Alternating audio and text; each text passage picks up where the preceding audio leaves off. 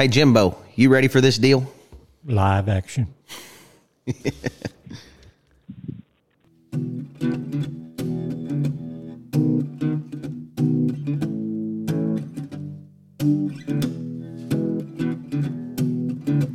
Old stories like long lost friends, rodeos and late night bends, history before our time, round pens and pasture rides, cowboys of the Osage.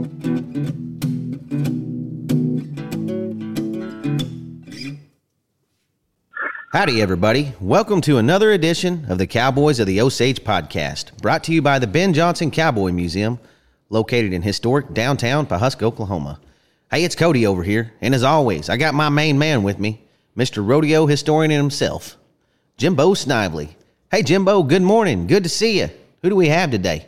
Hey, good morning to you, Cody boy, and it's just a, another great day in the Osage. And Cody, we got Johnny Pollock with us today. He's one of the best bronc riders ever hang around this Osage County area, and uh, he was a PRCA Gold Card member.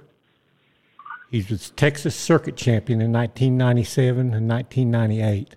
And Cody, that's a big circuit. I mean, that's a big deal. That's almost like winning the world. You know, one of his biggest accomplishments is his pictures hanging up in Bad Brad's. He's got an autographed picture hanging up in There Bad. Brad's. I see it every time I go in there. He's a 14 times Texas Circuit finalist. He's a two time college national finalist. He's been a stuntman in the movies, just an all around cowboy, worked at the Chapman Barnard Ranch. So uh, we got a lot to get into today. Johnny, welcome to the Cowboys of the Osage podcast. Well, I appreciate you having me. It's an honor. It's our pleasure. Where'd you grow up at, Johnny? I grew up in the Fort Worth area. Um, I grew up there and, and was involved in horses growing up, you know, and my my family always had horses and we went to amateur type events and, and youth events and I was always, you know, everything around my life involved a horse one way or the other and was fortunate enough to uh, get to compete at the high school level in rodeo and then right after high school most of my friends went to college and I went to Osage County. What made you, did you always like those horses that bucked, or did you like the gentle ones too? Oh, I guess when I was that age, I liked the horses that bucked, but I I didn't encourage them to buck, but it didn't bother me any, and you kind of respect that in in them a little bit. Sometimes it's more of a challenge if they've got a little more try and and a little more athleticism. But you know, like if you go back to to what Ray Hunt said about he was reincarnated, he said he'd be a bucking horse because they get taken care of so great. They don't work very hard as long as they do a good job. So you you kind of have respect for the for for the for the bucking horse and and and more than love them. But as far as the colts, you know, I'd I'd like them to be gentle, but I don't want them to be so dull I can't get anything done with them. Right. I didn't know you were raised down there in Fort Worth, Johnny. Oh yes, sir. Yeah. Ooh, I've spent me some time in Fort Worth, Jimbo. You know, right when I got out of high school, I went to work for a guy down there, Jimbo, and he, he put me in an apartment above a bar in Cowtown, north side there. I was 18 years old. They had a 24 hour poker game going in that apartment I was staying in. Nothing could go wrong there. Uh uh-uh, uh, I didn't get in any We're not going to mention any names, I guess, Mister Dugan. Hey, I asked somebody down there the other day if they if they had ever heard of Gary Galt while they were down there, and they hadn't heard of him. So I was a little I was a little uh, disappointed there, Johnny. But anyway, that's my good Fort Worth story, Jimbo. Yeah. Johnny, what brought you up here to the Barnard Ranch? Well, quite honestly, my mother was living in the area at the time, and I came to visit. And they, I ended up meeting a, a friend of a friend of hers. His name is Don James. We lost him last year. He worked on the ranch there at the Chapman Barnard, and I met him. And quite honestly, he told me they had the ranch had a bunch of colts that needed ridden, and the cult breaker that they had at the time was having a hell of a time staying on, and it wouldn't be hard to get hired. So I went out there and they hired me, and I went home and packed my stuff, and I made it back to I made it back to Oklahoma City from Fort Worth before my truck broke down. I hitched a ride and stayed at the Chapman Barnard, and at that time they I think they probably had fifty or sixty mares, and uh, so they and Bill Reed's had the place. He donated all of his fillies to Cal Poly University in California, and uh, we broke all the geldings or stud colts. But at that time, you know, they had all the two year olds that needed that needed started, but they also hadn't gotten into their three year olds or their. Uh, there were quite a few four year olds that still had been had been fooled with a little bit, and then a few five year olds that were that had never gotten broke that were pretty ranked. So I had my work cut out for me. My How many head were you working kid. with there, Johnny? Um, well, I mean, I would get them in as fifteen at a time, and and just just kind of kind of go through them. I think that place probably had. I bet there were three or four hundred head of horses on there. I'd I'd, I'd hate to guess, but but I think the first the first year I was there, two year olds, three year olds, on up to a few fives. I think I probably broke close to eighty hits. And to decide whether they were broke enough to give to the Cowboys, you had to take them to a calf back. So they were all they weren't thirty. They were ready for them to go do something else. About how long? And, uh, how long did that take, average wise, Johnny? What I prefer to do, and I've learned this over the years. At that time, I was an eighteen year old kid that thought you needed to just ride the, you know, ride the snot out of them. Um, as I've gotten older and a little bit smarter, what in in a, in a perfect world, I would ride those two year olds ten times and turn them out, get them up in ninety days, ride them another fifteen or twenty times, and and then kind of forget about them. And then as they got to be three year olds, then start using them. So I would say that you know over the course of a year, they would probably have a hundred to 120 rides on them sporadically if they could take it. If they wanted to be ranked, they didn't get any days off. You know, if they could take the days off, you gave it to them, and I think it kind of helped them. The better colts and the better minded colts, I think it helped them absorb it better. How many cowboys were working up there at that ranch when you were working up there, Johnny? Uh, probably a dozen, uh, you know, and then we had some guys that came in and they helped. I mean, if we went on a big cattle gathering, there could be 15 or 20 guys out there. It was, it was quite an, quite an experience for a kid from Fort Worth, Texas to show up and see a thousand head of crossbred cows in front of him. It was, it was, it was, it was great. I loved it and got to work with some great guys. You know, Larry Carpenter was the foreman and his brother Danny was there.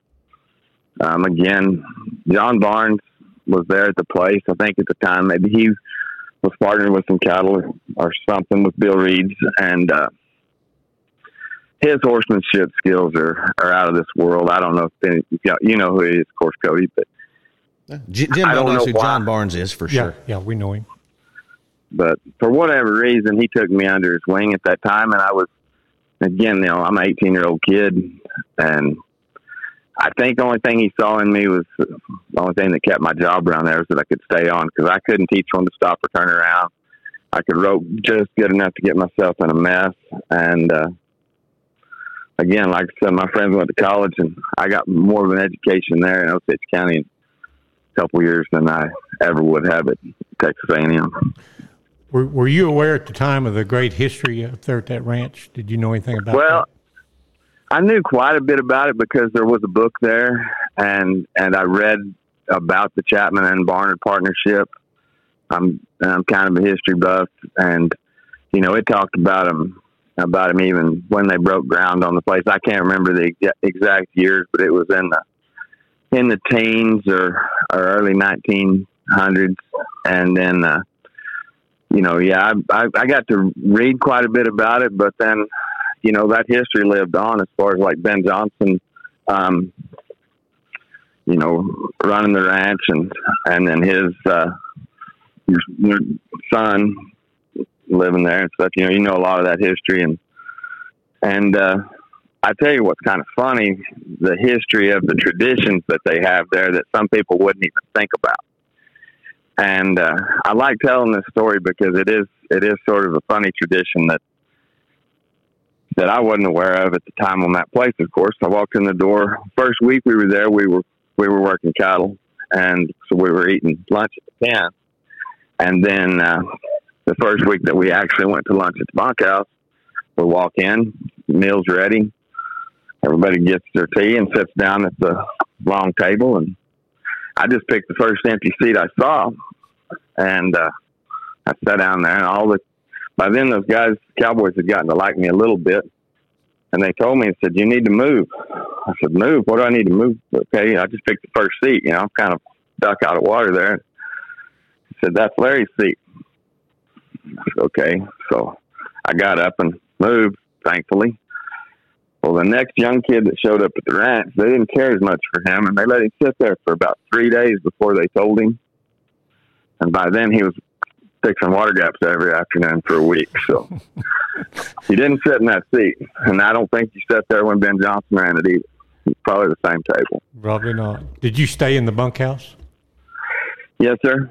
Yes, sir. I stayed in the bunkhouse, and uh, I'm sure you've been out there and seen it. It's well, John Barnes and I were talking about it a couple days ago. Not much about that headquarters has changed, other than it's clean. Right. And uh, if you walk up to the when you walk through the yard gate, they're on the right now. I think they've got some bathrooms and stuff.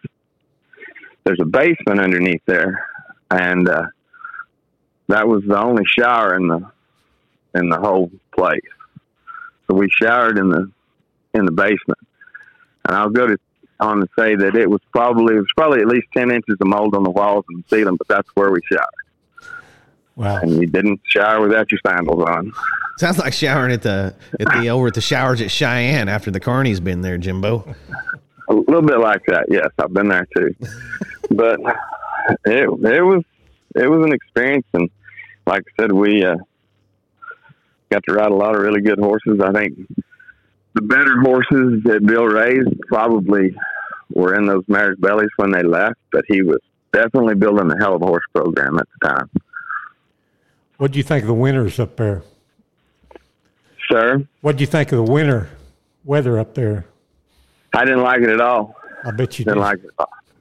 No, sir. As a matter of fact, they bought me a real heavy coat for Christmas because I think they were scared I was going to leave and they wasn't going to give me more than cold broke. And I, I came close to it. I remember being so cold, you know, and uh, they talk about it being hot here where I live in South Texas, but it's not, it's, it's still hot there too. It's just not as, uh, it's not as humid down here as it is there. Right, right. The wind seemed like the wind always blows up there at the Barnard. And uh, Yeah, if you get on top of those hills, it does. yeah, but I uh, we kept we kept all of the horses over there at the what would be the Blackland side of the place, right. where, where now they've built some houses and stuff. But that that that horse facility was there when I was there in 1989, and uh, was a was a good facility. And then across country there to the headquarters, it's just somewhere around five miles, I, give or take. But I uh, would keep two colts at the headquarters at all times, and I would ride a colt in the morning to the to the horse barn, ride colts all morning, swap colts and ride back at lunch, and then swap colts and ride back to the headquarters and ride in the afternoon. So, uh, in the process of that, I was putting 20 miles on those colts, and uh, I, I very rarely even drove a vehicle. I was just back and forth getting getting those horses riding. So Did you did you ever ride up to that place on Buck Creek? I wonder how far that was. I've been all over it. Yes, sir. Yeah, they would. Uh, I've been. You know, there's one piece of it that was the uh, the Kansas Trap. I think they called that pasture that went right over into the Kansas line just a little bit. Yep. You know, we've been talking about this ranch, Jimbo, and it's a famous ranch. Do you have any history on it, or can you explain what this ranch was to everybody, so so they know what we're talking about? Actually, So many great cowboys worked up there. You know, world champions and stuff. My grandfather worked up there. Uh, Lewis Brooks worked up there. Ike Rude worked up there. You know, so many cowboys came through this area and would, would work at the Chapman Barn Ranch. It was just a historic ranch, you know. Without set aside Ben the Ben Johnson living there, you know, it was a historic ranch without that. You know, in the 1940s, it was the largest ranch in the whole state of Oklahoma. Right, right, That's saying something right there. right, right. Big ranch in state like this. Well, I know it. It's an awesome place, and I don't know how it is now, but just a few years ago, they still had a lot of those old Bodock fence posts and stuff that were put in back there in the 20s and 30s. It, it, it just stayed the same, probably as much as any ranch that I've ever been around. What's going on with it now, Jimbo? Well, part of it they made in, into the Nature Conservancy, the Buffalo Ranch. Oh, okay. Yeah, that's where all the buffalo are. And then that on the west side is Bass Brothers, and, and some of the north is Bass Brothers. But they split it up, basically, is what I'm trying to say. Okay, so the Nature Conservancy, where all the buffalo are. The tall grass prairie is what they call Yeah, it. Yeah, right. And then the other part is Bass Brothers. They run steers, yearlings. Okay. Yeah, I heard they still have all the original count books from the original Chapman Barnard Ranch and everything the Bass Brothers Yeah. do. Yeah, they've got that there at Blackland where the old Blackland pens used to be. Well, the pens are still there, but it's not like it used to be. The Midland Valley Railroad used to go through there. And they said at one time they shipped more cattle out of there than any place in the United States. Do you hear about that Blackland Railroad over there, Johnny?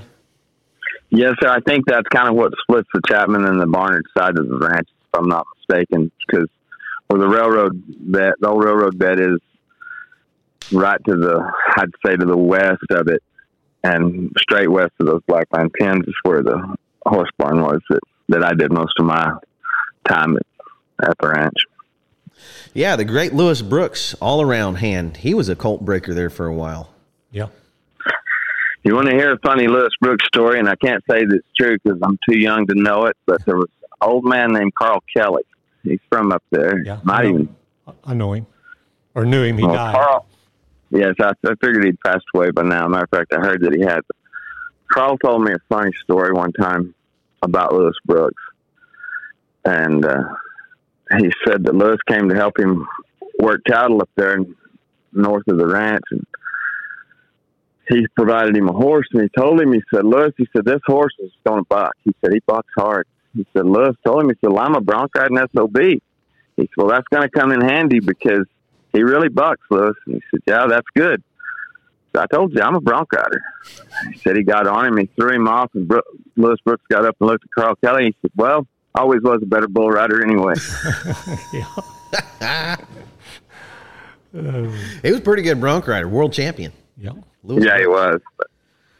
But everybody gets bucked off. Oh, yeah. Oh, Ike Rude, they said uh, he day worked up there a long time. Yeah. And my grandfather, he worked up there in the third in the 1930s, and and he got married in 1930. He was living in the bunkhouse, and he got married in 1936. And they wanted him to move in that ranch up there at Buck Creek with his wife, and he said, "No, I've had it. I'm going to start rodeoing." But he quit that day when he got married. Well, the cowboy crew we had there when I when I was there, I uh, I would have to brag on that. Everybody that that worked there at the time, you know, like I said, I mentioned the Carpenter boys and, and John Barnes, but a man named Johnny Brizendine was a hell of a hand, and uh, of course, in y'all's part of the world, everybody knows the Foreman boys. Sure. Bogue Foreman. He was on was there at the time, and uh, a guy named Stan Malden was a hell of a hand and a good rodeo guy too. There was there was some good there's some good hands there. Like I said, we buried Don James last year, and he was probably the most talented ranch cowboy I'd ever seen, and to this day. But you know, Well, I drive through there every time I go, and nothing seems to change. Like I said, other than it's cleaner. Some of the fences are gone. yeah, yeah, it stayed the same about as much as, as close as any ranch I know of. Pretty cool. Well, you broke broncs up there. What made you? Uh, I guess just a natural progression to go to the rodeos.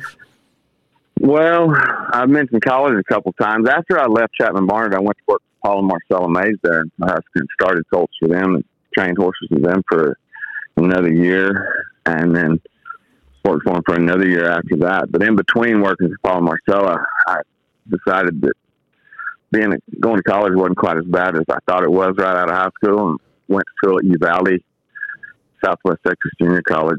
Um, Roy Angermiller was the coach down there. He's a steer roper. Been to the finals a bunch, and uh, I just kind of pursued my my rodeo deal from there, and then used what I what I'd learned at the Chapman Barn and made a living starting colts.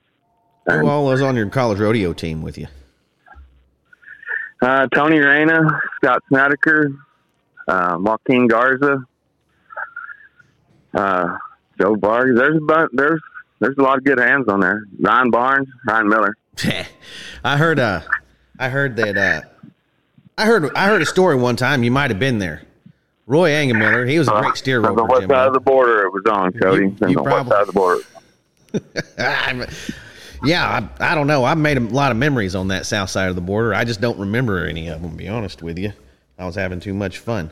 But anyway, Roy Angermiller, he's a great steer roper, just a great roper, pretty good guy, all around guy. But uh, I heard Tony Reyna, he was a hot shot calf roper at the time, Jimbo. He's a steer roper now. But he was limping off to Roy Angermiller about being able to beat him in a match calf roping or something. And I flagged it. Okay, tell us about that then. You, you were Well- there. I, I'm, I wasn't there. I've just heard the story secondhanded, and I was about ten years old when I heard it. So Well, I flagged it. Tony's one of my great friends. I I love him to death, and I look up to Roy Angermiller more than more than you can imagine. As ornery as he is, he just if you could hang around him a while, you'd learn how to win. But Roy and Tony had a trailer trade, and in that trade, Tony owed Roy five hundred bucks, I believe, and we were all a bunch of college kids, and you know Roy was still going to the finals in the steer open at the time, but nobody thought he could rope calves. Tony sure didn't think he could beat him roping calves. So they matched for the 500 in their college practice den, and uh, they tied the calves first, and you know Tony went ties one in eight or nine, and Roy ties one eleven or twelve. Tony tied one eleven, I think. Roy tied one in ten. They Tony was beating him in the calf roping match was over, but it wasn't by very much. And after Roy run his first two in the tripping, Tony didn't even need to back in the box again. But uh, long story short, when the dust settled, Tony gave Roy a thousand bucks. that's some of that. Uh, uh, Roy Angermiller might have been the one that told me about this. He said, "Old age and treachery overcomes youth and enthusiasm." Jimbo. Right? It usually will. Um, yeah, that's a good way to describe Roy. Some of them old guys are just hard to hard to beat. They just are. Almost impossible. Well, and uh, since we're talking about Osage County, whenever I was living up there, I mean Sunday afternoon, there, there wasn't anything to do but go watch the steer open somewhere. And we were at Bartlesville at a little steer open. Wasn't much to it, but uh, when it was over, they wanted to have a match. And Shaun Burchett gonna match your dad. Gonna match Rocky. Gotcha. Yeah. J. Paul Williams, his dad, came over to me. Nobody knew me, and I was just some kid, you know. And he said, "Hey, who do you think's gonna win?" And I said, "Well, I think I'll bet on Rocky." And he said, "I would too." He said, "But nobody will take any of my bets. They won't bet against me." And he hands me a stack of hundreds, and I walk around there and I get every bet I could on Rocky, and Rocky ended up winning it. I'm about the youth and enthusiasm part. Rocky beat him. I'm not sure if he beat him, but I think he covered the the seconds that you guys got on the deal. Yeah. He got the money. I got the money. I know that much. That's all that matters. I know Alan uh, Alan Lansdowne told us that story here a while back. He said, "God dang, he about beat him, but he covered the spread." Yeah. but now after being in Uvalde, then I, uh, you know, I I was there on a rodeo scholarship, and I uh, I still kept roots in Huska, but my rodeo career and my I, I traveled all over the United States and Canada and tried to make finals, and then starting colts and and training horses and putting on a few horse clinics along the way. But I had a quite a bit of success in the in the rodeo deal, and at the Texas level, and almost made the final several times. I had a couple of broken legs that that sent, sent me home, but it it was I wouldn't trade it for the world. Now I'm in Bandera, Texas, doing work in the oil field and selling snow cones. Who you traveling? Who did you travel with, Johnny? I traveled oh when I first started wanting to go to professional rodeos. Um, I was staying at John Barnes's, and uh, you know Don Reno. Oh yeah, Don Reno horse came man over now. there. Oh yeah, good bucking horse guy. John and I are still great friends, and we uh, John was helping some guys learn to trip steers, and and uh, Don showed up at the house getting some coaching, and he saw my bronc saddle sitting in the tack room, and we got to visiting, and I jumped in the truck with him that summer and filled my permit, and then uh, first guy that I rodeoed with hard professionally was Tom Reeves, and then. Uh, World champion. then I rodeoed uh, several years with Mike Uthier. That's always entertaining. Uh, one of my favorite people of all time, Mike Uthier, no doubt about it. Yeah, if you want to talk to somebody, tell you some stories, you got to get him on that. Well, we're trying to. You told me you were going to give me his wife's phone number, so she'd make him do it. I can tell you some Mike Uthier stories, but I'd rather not. I'll let him do that. What about traveling with Tom? What What was it like traveling with Tommy Reeves? Did you learn a lot traveling with a with a guy like that? You learned a lot about. Uh, I mean, you learned a lot about the entering. He'd been there for so long and done so much. You you, you learned. I mean, that guy could t- tell you. He could figure out how to work two rodeos in one day when nobody thought it was possible. I mean, maybe maybe go to. They might be in Pecos and in the afternoon, or and be in California that night. Just time changes and flights and when to enter when they were going to have the good horses out. And he he's a master of that. And honestly, I like his style as far as his riding style compared to others at the time. I thought it. I thought it was. I like the way he handled his rein. Um, and I, you know, I I tried to handle my rein like that, but I never did handle it as good as Tommy. And uh, as far as you learned a lot, but you know, he's grouchy. So sometimes when you're a young kid and you're rodeoing with some older guys, and they're they're they're grouchier than they need to be just to piss you off. But that's part of life. I think it rubbed off on Johnny. He's a little grouchy sometimes, Jimbo. But, uh, Did you do much flying to rodeos, Johnny? I didn't fly very much. I pretty much drove and and uh, you know got. Well, I mean, as far as commercially, yeah, I flew every day, Right. but flew every chance I got commercially. But I didn't. I flew a few times in a small plane. One time, I caught a ride with Ty Murray and uh, in a real nice plane, the Gulfstream.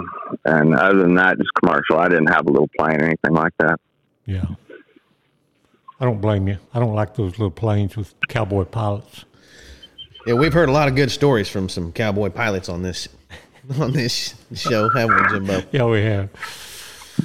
Uh, Don Huddleston, he Yeah. landed his plane right in front of the rodeo grounds. Let Roy Cooper off. We had a few of Roy Cooper uh, plane stories actually. And my first wife wouldn't allow me to get a pilot's license. She thought I had too much risky behavior to begin with. Yeah, these rough stock riders flying these airplanes. Ain't no way I'd get in one of those with them, No, Jimbo. I mean, they're crazy enough anyway, getting on these Right. bulls and stuff. But uh, getting behind a wheel of a plane on top of it, I just can't imagine. Yeah, and you just landed on your head at a rodeo and then go try to fly an airplane. They I'm got a death wish in the first place. Well, I don't know. If I win the lottery, I'm going to buy a plane and give it to my son. Yes, sir, for sure. Let's talk about your boy there for a minute. I imagine you're one proud daddy. Yeah, I'm pretty. I'm pretty happy with his accomplishments. I mean, he's a he's a very talented artist and and leather craftsman to begin with, but um, you know, he he didn't want to work for me running a chainsaw, so he figured out how to. Well, he saw you making them snow cones, and somehow you're a snow cone artist, and he turned into a leather artist. Something like that, but Yeah. But no, he's pretty talented on both ends of the arena. Actually, he uh, he qualified for that first national final steer open that they had last week, but he didn't get to go because he dislocated his shoulder, and uh, he's headed to the college national finals uh, here in about ten days. So he's he's doing well. Ride's really good. Hey, let's touch on that college national final steer open for a minute, Jimbo. What what's going on with that? Have you read anything about that? Deal? Well, just what little I've read on Facebook and stuff. I really don't know that much about it, Cody. Well, I think that college rodeos finally taking in the sport of steer open, and they're going to crown, or they did crown, a national champion here uh, just recently. Yeah, I saw that. Have they had the college national final steer open yet? Was that Yes, last they had weekend it at Clarendon? Clarendon. Okay. They had it Clarendon Monday. I did.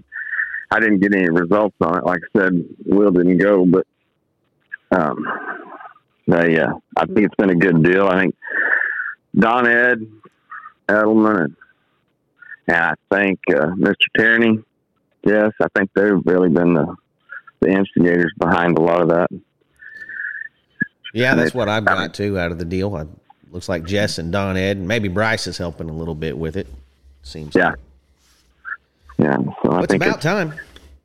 I think it's a good deal. Yeah, I mean they got to do something to make that sport grow. And you know, people say, think that it, it won't it won't help it, but it really will. And I can give you an example. Whenever I was a kid growing up in Texas, you couldn't learn to ride a. There was a bareback rigging on every uh, in every feed store, but you couldn't you couldn't learn to ride broncs.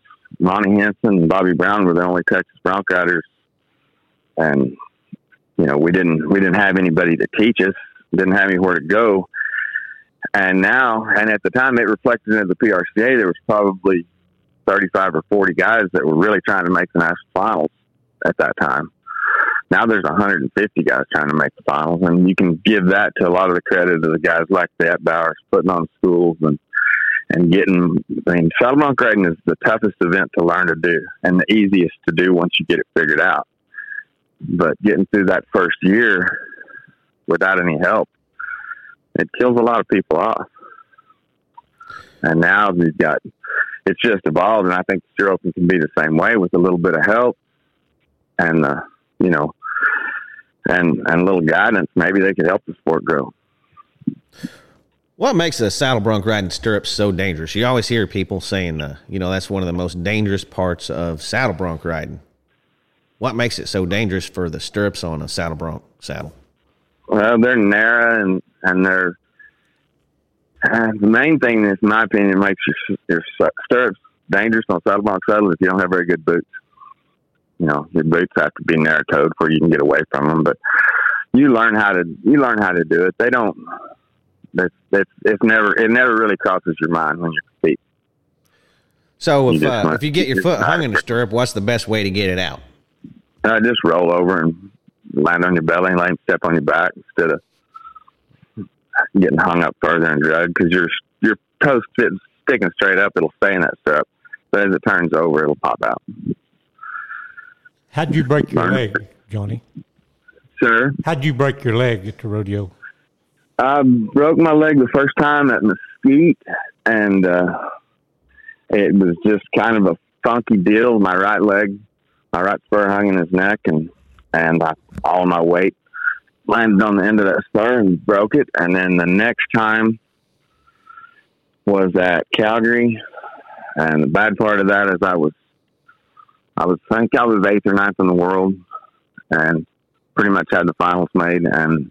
I had Wyatt Earp at Calgary as the bucking horse of the bucking horse of the year in Canada, and actually he's the sire to all those great bucking horses that they talk about, Grated Coconut and stuff like that. They didn't ride him very much, and uh, he bucked me off and broke my leg there and sent me home, and I didn't go to the finals. But in the process of that, you know, I got to I got to do a lot of a lot of interesting things, and I went on rodeo quite a while after that and almost made them the following year. But um, right before I broke my leg, and Cody was asking me yesterday about that, doing that stunt double for, did a stunt double deal for Clint Black on a movie about a bronc rider that was, uh, oh, he was incarcerated for murder.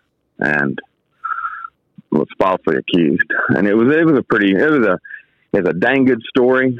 Um, there was a lot of fun stuff that we didn't make in the movie, um, but uh, you know the guy was if you're a history buff and you want to look for it, I think it's called "Still Holding On: The Legend of Cadillac Jack Favor" or something like that. Yeah, there's, but, uh, there's a good book out there too called "In Jack's Favor." You can find on. Is that what it is? Yeah, the yeah. book is in Jack's favor, and the movie was right. You was what you said. But uh, well, they uh, yeah, that, that was a lot of fun. I, he was accused of murder. In, in, case somebody reads the book or sees the movie, I won't won't mess it up. But you, uh, he was accused of murder, and and uh, was sent to Angola prison, in Louisiana, and the process of that, you know, did a lot of good as far as I think he he helped with the the uh, prison rodeo, maybe started Cowboys for Christ and things like that. For us, it was a good deal because for a bunch of broke rodeo cowboys, we were making really good money hanging around movie set, not doing a whole lot, but but riding stuff at buck. So we enjoyed it. How'd you get picked for that, Johnny? I had a friend that had worked with uh, oh that Lone Wolf McQuade series about Texas Ranger. A lot of it was filmed there in Fort Worth, and uh, they just had a call, and somebody called me. They needed somebody that could ride, and uh, you know, stand around more than anything. But uh, they, after I was there for about two or three days, then Clint and I got to be pretty good friends, and he gave me the uh, the right to have creative, being a creative consultant, so they wouldn't mess anything up that didn't look time period. You know, as far as this was all set in the seventies, I wanted to make sure that it it didn't look like something in the nineties. Well, for instance, I I had to stop filming once because there was a bunch of bull riding vests hanging on the back of the chute, and it would just look stupid in the movie. And Clint and I, because I could tell him stuff like that, we got to be pretty good friends. Yeah. What'd you do? Run out on the set? Stop! Stop it all! yeah, I did. I just Get said cut. down here. You just start throwing these cut. damn bull riders. Cut. Cut. Yeah. Yeah. But the funny one on that deal is that those those Hollywood guys they drive they drive us crazy because they they set up to to film a scene and they're there for 30 minutes getting all this stuff set up and it takes five minutes to film the scene and they go somewhere else and set up they come back and reset up where we just were. So we're just hanging around making day wages, and they had to pay us so much ahead to get on a bronc. And then if we got bucked off on purpose, they had to pay us double.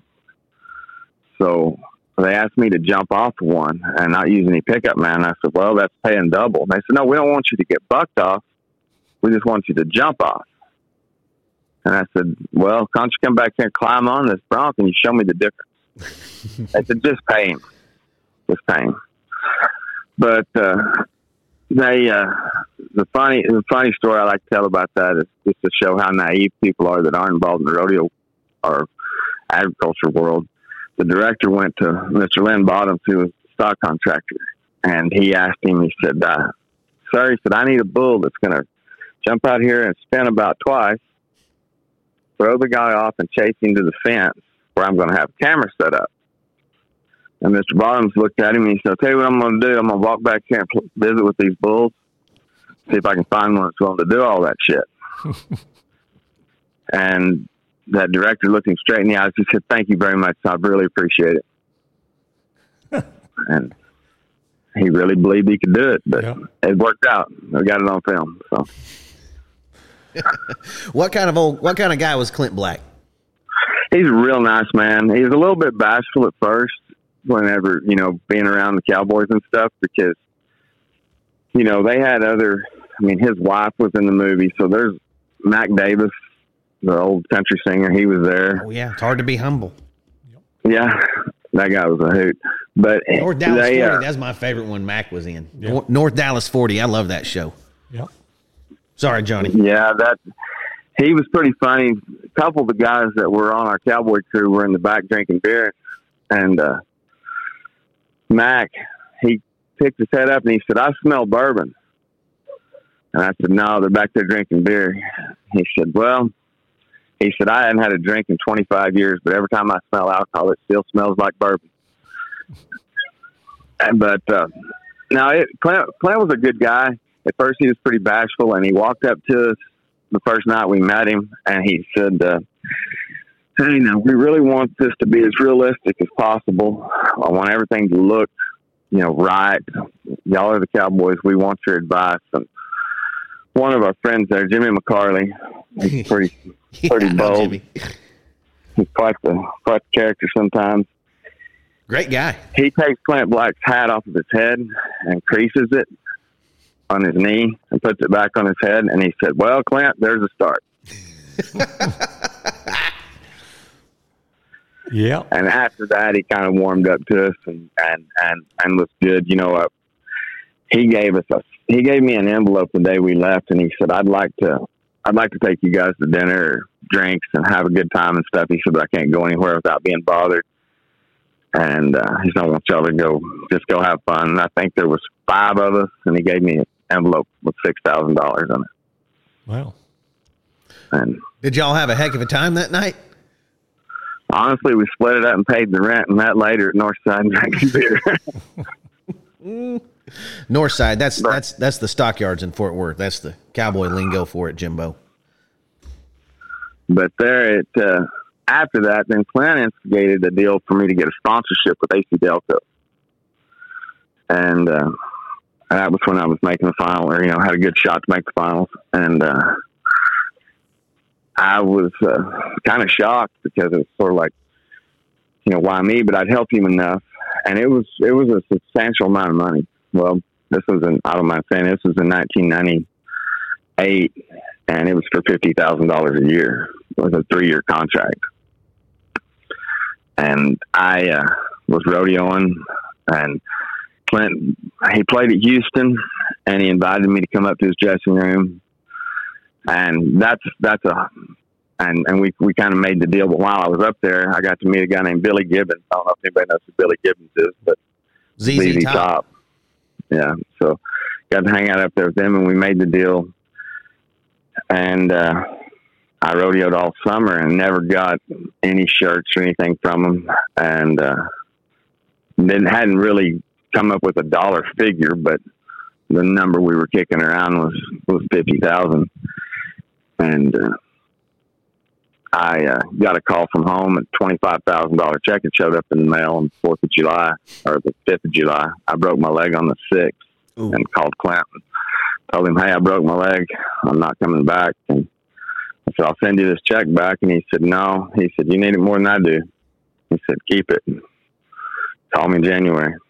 So he's he's that kind of person. You know, he made that kind of deal, and and even though I really didn't, I didn't feel like I did anything to earn the money. I didn't do any sponsor work for him or anything, but he was a man of his word, and and uh, turned out good for everybody.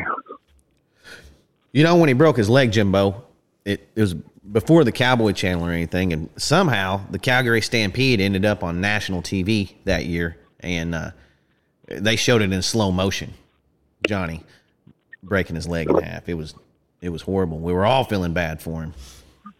Yeah, it's pretty bad when you're going to make the finals, and that's your dream to make the finals, and have something like that happen. That's that's a tough break. Yeah, I was living down in Fort Worth, working with his brother of all people. That's how I got acquainted with Johnny. Johnny, why didn't you ever start uh, roping steers? I've seen you in about a thousand steer opens. I hadn't seen you I actually roped enter them. one. I roped some steers when I was there in Alaska and was and went to the the Osage Opens. I, I'm left-handed, and I was learning to rope right-handed at the time. And I mean, I love it. I loved entering, but I had a couple good horses and sold them. And I'll be honest with you, I can't justify the investment for the reward.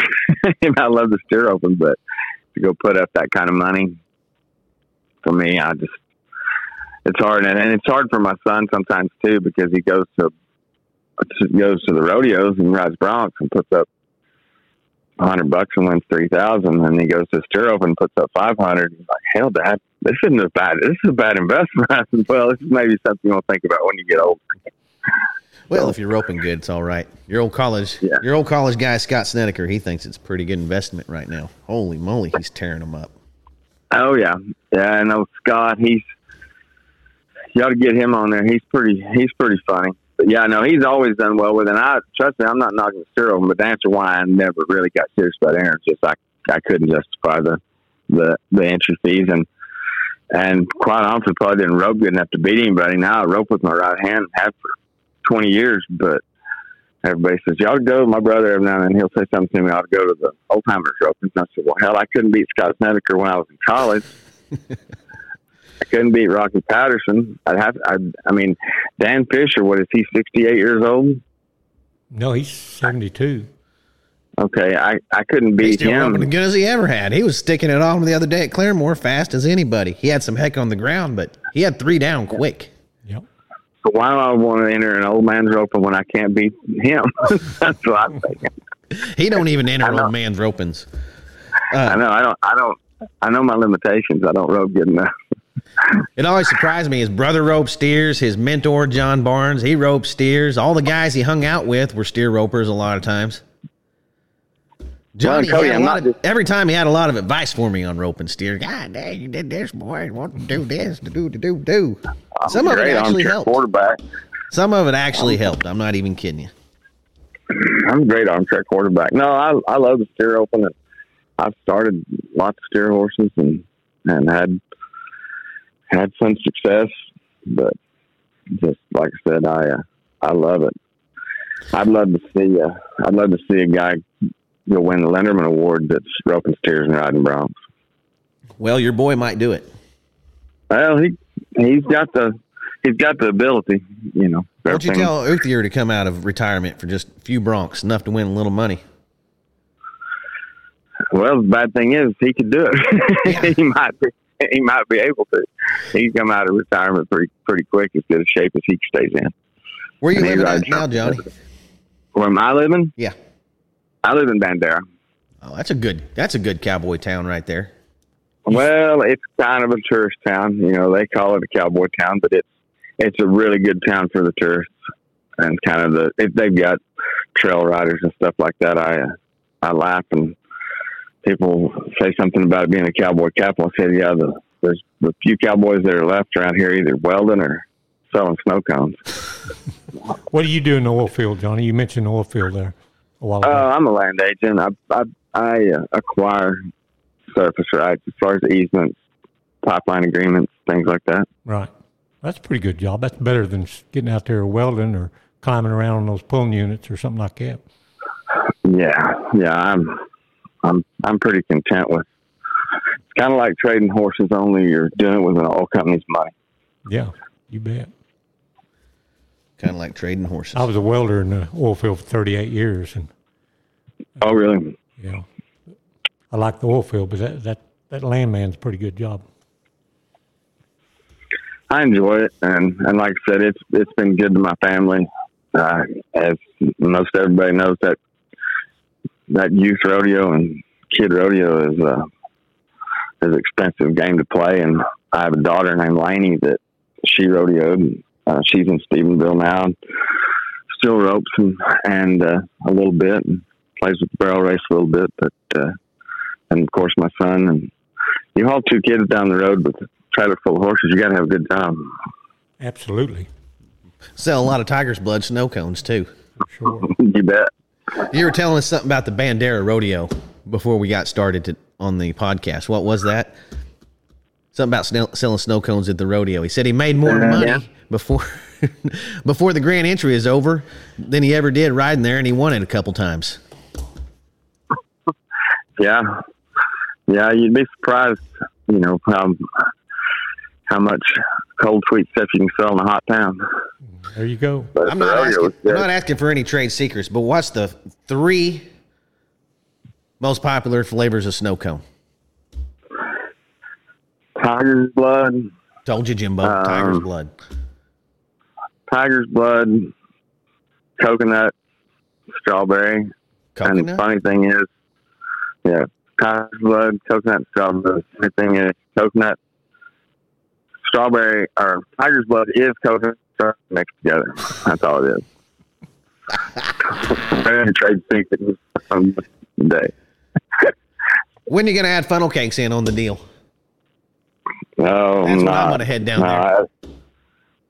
I, no, I'm not. I, I said I want to so I can be a real carny. You need a corn dog, I can tell. Okay.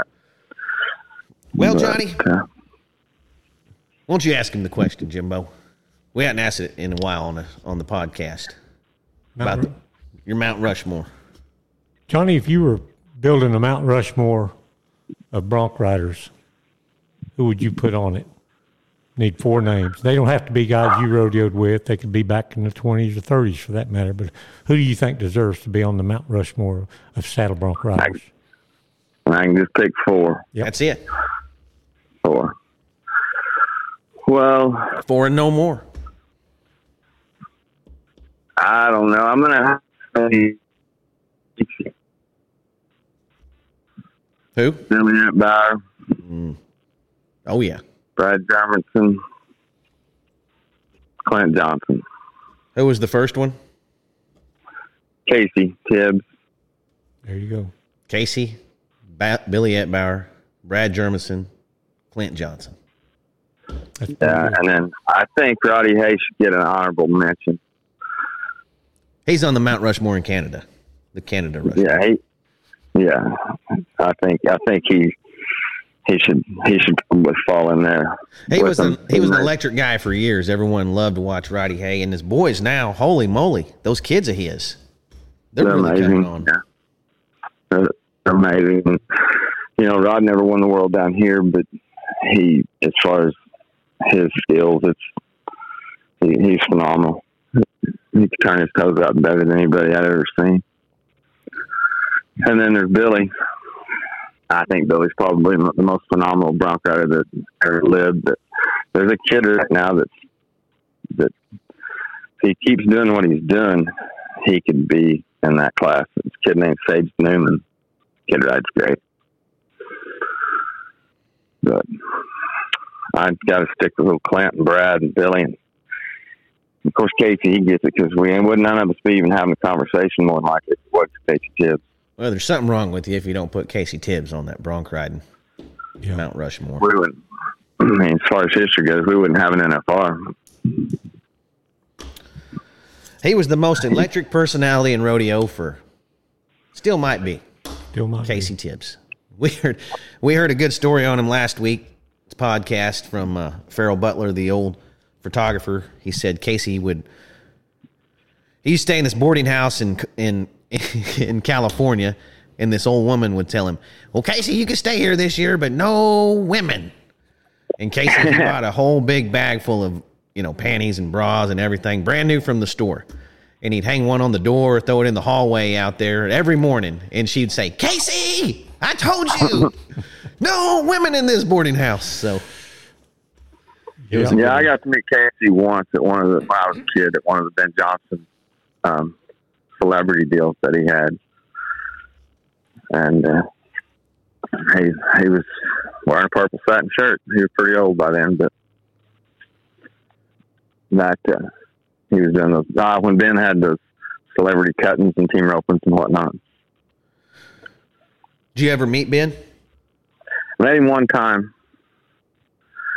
I was working for Paul Mays, and I uh, was at home. It was hot. Somebody knocked on my door, and I looked outside, and it was Ben Johnson. I told my wife, I said, "You're not gonna believe this. Ben Johnson sitting on the porch."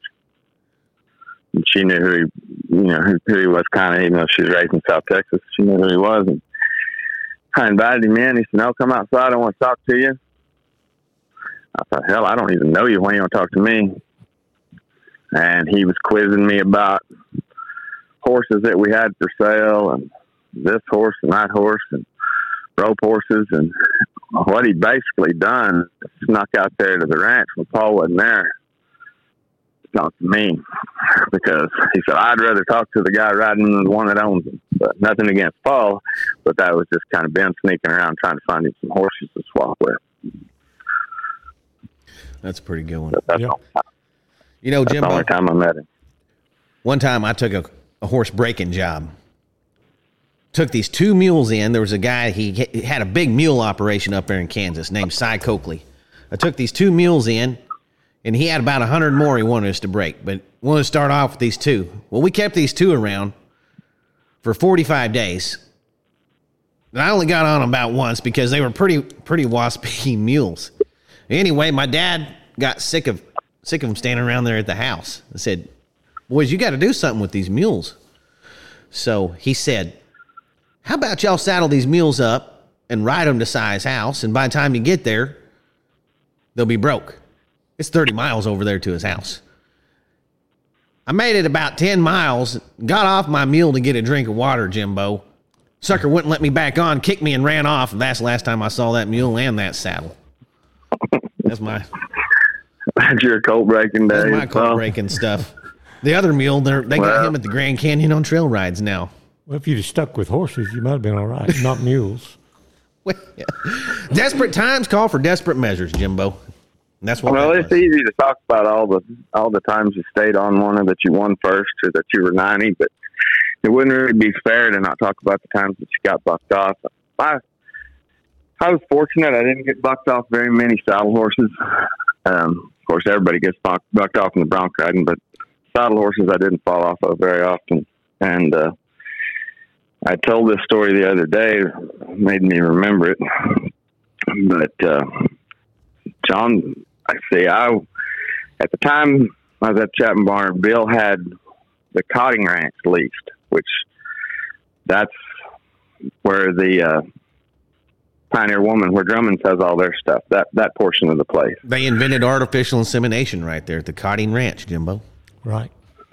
But um, anyway, we we went over there to get some cattle, and I had one of those big five year olds I talked about before that had kind of been a misfit around there, maybe gotten away with a little stuff, and I wanted to get there early and get him rode around before the whole crew showed up. So me and Stan Malden and Bogue Foreman left a little early, and I got on that colt and trotted him around, and he bucked me off. He bucked me off really hard again, I was 18 years old and I was pretty cocky.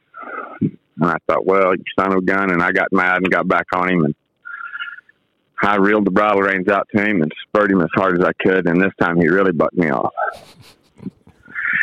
And when I when I got up, I was I was hurting. When I got up, I crawled back up on him and I gathered the bridle reins up as short as I could. And I begged him to walk off. And me and him got along for about an hour. And uh, after that, he got mad. He never did make it as a ranch horse, but he did manage to buck me off twice in about five seconds. We're laughing at you. Ain't cowboys? Ain't we something? Because if we see someone get bucked off, our first thing is to do is laugh at them at first. Yeah, we don't even well- see if they're all right first. Yeah. A lot of times. Right. Just Well, of course. You're supposed to laugh. It's funny. I don't know how many times I've seen a cowboy cause someone to get bucked off and just think mm-hmm. it's uh, hilarious. So, but anyway, Johnny, thanks for coming on today. We sure appreciate it. All right. Well, I hope I've answered all your questions. Well, tell Will good luck. Get tell him to get healed up and win some money. All right. Sounds good. Maybe I'll see you Father's Day. I haven't decided yet. Yeah, get on up here. All right. Take care. All right, thanks, Johnny. Thank you. See you, Johnny. Johnny Snow Cone Pollock right there. Right. Holy moly! That was good. And if you're down in Bandera, go go buy a snow cone off Johnny. He needs it. He can really use it. Dang right. The extra business. Get you some of that tiger's blood. That's right.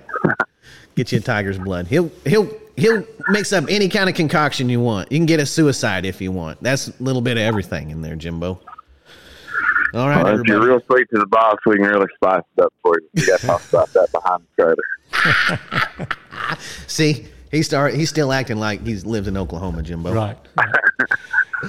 All right, everyone. Be sure like, share, all that fun stuff, and it sure means a lot to me and Jimbo. And we'll see y'all next week. Take care. Thank you. See you, Johnny. Bye.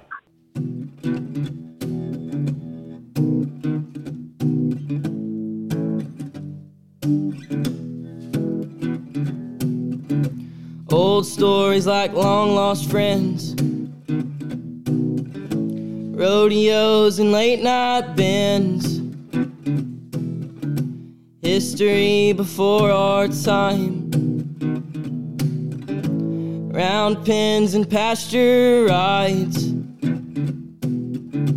cowboys of the Osage.